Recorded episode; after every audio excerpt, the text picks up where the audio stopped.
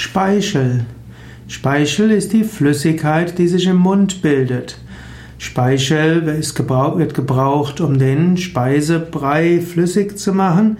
Speichel enthält äh, natürlich Wasser, aber auch Kalium, Natrium, Calcium, Chlorid, Phosphat und Bicarbonat.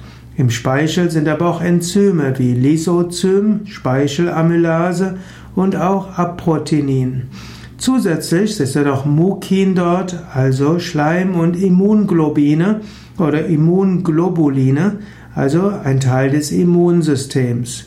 Und so ist Speichel eine sehr komplexe Flüssigkeit, durch die auch schon die Verdauung anfangen kann. Es ist wichtig, ausreichend zu kauen, sodass die Nahrung ausreichend eingespeichelt werden kann.